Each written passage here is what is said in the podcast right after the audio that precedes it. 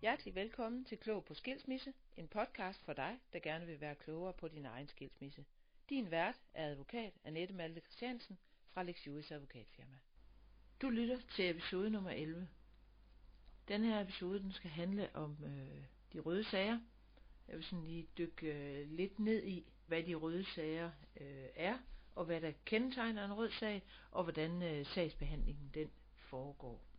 De røde sager, det er øh, komplekse sager med store konflikter og store risikofaktorer. Øh, det er familier, hvor børnene er særligt udsatte. De starter i familieretshuset, men de afgøres altid i familieretten. Familieretshuset øh, møder forældrene øh, med et øh, tværgående team af børnesagkyndige og jurister, og med en børne- og familiefaglig tilgang, men som nævnt, det er altid familieretten, der træffer øh, den endelige afgørelse. Hvad kendetegner en, øh, en rød sag, en kompleks sag? Øh, for det er det, de røde sager er. De er mere komplekse. Der skal ikke kun være én myndighed øh, indblandet, fordi så er vi nede i de gule sager, kan man sige. Der vil altid være et, et samarbejde med flere instanser i de her sager. Det kan være øh, sager, der er karakteriseret ved utilstrækkelig omsorg for barnet. Det kan være sager, der er karakteriseret ved vold eller psykisk vold. Det kan være chikane mellem forældrene, eller det kan være misbrugsproblemer. Det kan være psykisk sygdom, øh, som kan sammenfattes i sociale øh, problemstillinger, eller det kan være intensiteten af øh, forældrenes konflikt det kan være, at forældrene har, øh, ikke har kontakt med hinanden. Det kan være, at samværsforældrene ikke har kontakt med barnet. Og øh, man kan sige, at forældrene anerkender ikke hinanden som forældre. Øh, de anerkender ikke hinandens evne til at øh, tage vare på barnet. Det er de øh, problematikker, som, øh, som uenighederne kan gå på, altså om samvær og bopæl og forældremyndighed. Øh, men der skal ligesom øh, noget mere til, som er øh, ind under de her punkter.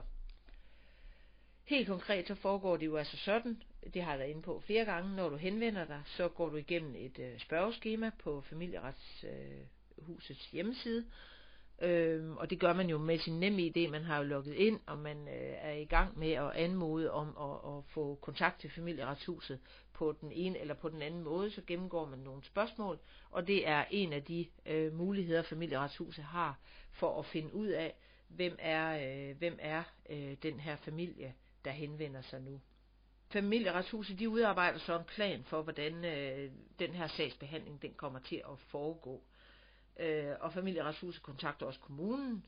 Det gør de helst inden for fem hverdage efter, at den her visitation er sket. Og, og sammen med kommunen, det kan også være sammen med en anden instans, det kan være sammen med politiet, det kan være sammen med øh, sundhedsvæsenet, altså der, der kan være mange myndigheder, der kan være indblandet her, så, for, så forsøger man i det her tværfaglige team at, at lave øh, et helheds, en helhedsorienteret løsning for øh, familien omkring forældremyndighed, barns bopæl og samvær. Det fungerer sådan, at øh, begge forældre de bliver indkaldt til et møde i familieretshuset. Her kan kommunen også deltage, og øh, helt kort, så øh, hvis forældrene ikke kan blive enige, så laver familieretshuset en sagsfremstilling, som de så sender videre til øh, afgørelse i familieretten. Det er vigtigt at være klar over, at i, i den her slags sager, der kan familieretshuset selv øh, rette henvendelse til de instanser, de finder nødvendigt. De kan selv rette henvendelse til, øh, til kommunen for at få oplysninger og for at få kommunen til at arbejde med. Øh, og det kan de, fordi det simpelthen øh, de vurderer, det er det, der vil være bedst øh, for familien. De øh, laver børnesamtaler, samtale øh, med barnet for at høre øh, barnets øh, ønsker og holdning og hvor, hvor, hvor, hvordan barnet oplever det, og for selvfølgelig også for at støtte barnet øh, bedst muligt. Det kan være, at man laver en øh, børnesagkyndig undersøgelse, og øh, får udarbejdet en børnesagkyndig erklæring.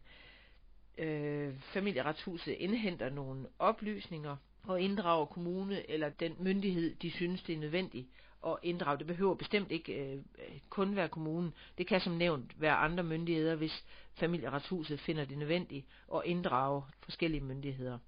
Derefter så laver øh, familieretshuset sagsfremstillingen med de bilag, de nu har indhentet, og så sender de dem over til familieretten, øh, fordi det er familieretten, der træffer afgørelsen. Ind under de her sager, der er øh, også, der har kommunen også en initiativret, og det er noget nyt. Det vil jeg ikke komme nærmere ind på her, for det vil jeg lave en podcast om helt separat, og det er selvfølgelig masser af familier, som det slet ikke kommer til at berøre. Men, men det kan også berøre nogen, og man skal være klar over, at kommunerne har den mulighed. Det er noget, det er noget nyt i forbindelse med familieretshusene, så det er ikke, det er ikke noget, de altid har kunnet. Øh, og man kan sige, at det er også rimelig indgribende, at de kan det. Men det kan de, og jeg vil senere øh, i en anden podcast, så vil jeg komme ind på, hvad det så er, der skal til, for at kommunen har den initiativret.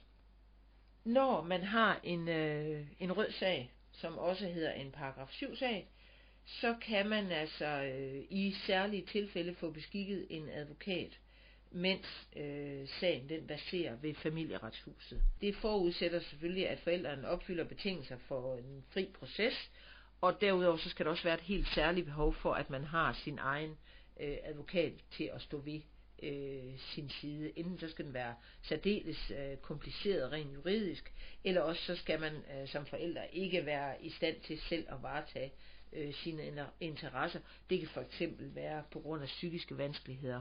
For ellers så har man altså som, øh, som det helt klare udgangspunkt, så har man først øh, mulighed for advokatbistand. Altså man har selvfølgelig mulighed for at få have advokatbistand i familieretshuset, men så er den bare selvbetalt. Det vi taler om nu her, det er at få beskikket en advokat, og det har man øh, altid i, øh, hvis ellers de økonomiske betingelser er opfyldt, så har man altid, i, øh, i, når sagen er videresendt til familieretten, men i familieretshuset, der kan man have hvis der er nogle særlige omstændigheder, der er opfyldt. Øh, og, og er du i tvivl om din sag er der, så, så vil jeg råde dig til at, at rette henvendelse til øh, en advokat, fordi vedkommende vil ret hurtigt kunne, øh, kunne guide dig til, om du har mulighed for at få en advokat beskikket, mens din sag er i familieretshuset. Øh, og du skal jo lige være opmærksom på, at din sag skal altså være rød, for at det her det kommer øh, på tale med at få beskikket en advokat. Men ellers, det du skal være klar over, det er altså, at øh, du er ikke i en rød sag, hvis I har sådan almindelige uoverensstemmelser i jeres skilsmisse. Det er de helt særlige konfliktfyldte sager, komplekse sager, hvor der er flere myndigheder, der er involveret, og hvor I har virkelig store udfordringer, enten omsorgsmæssig øh, vold, chikane, misbrug, psykisk sygdom. Det kan selvfølgelig sagtens være, at du sidder og lytter med, og så tænker du, men det har vi alligevel, for jeg har faktisk øh, øh min, øh, mit barns øh, far eller mor er faktisk, har faktisk misbrugsproblemer, og derfor mener jeg, at vi er over i de røde sager, selvom, og, det, og derfor synes jeg, det er vigtigt, at det er mig, øh, som enten far eller mor, der bliver tillagt forældrerollen, jamen så, så hører du på en eller anden måde, selvom du selv fungerer godt som en, øh, som en forælder, jamen så hører I alligevel til over i de røde sager, og kan få øh, de tilbud, som ligger i, i, i den her mulighed. For der ligger også øh, der, der ligger meget samarbejde omkring myndigheder, men der ligger også nogle særlige tilbud, simpelthen for at få jer bedst muligt igennem, og få, få givet jer den rigtige øh, øh, vejledning og støtte til at komme, øh, komme ud på den anden side. Men altså, skal der træffes en afgørelse decideret, øh, så er det familieretten, der skal gøre det. Det var det, jeg ville sige. Hej igen.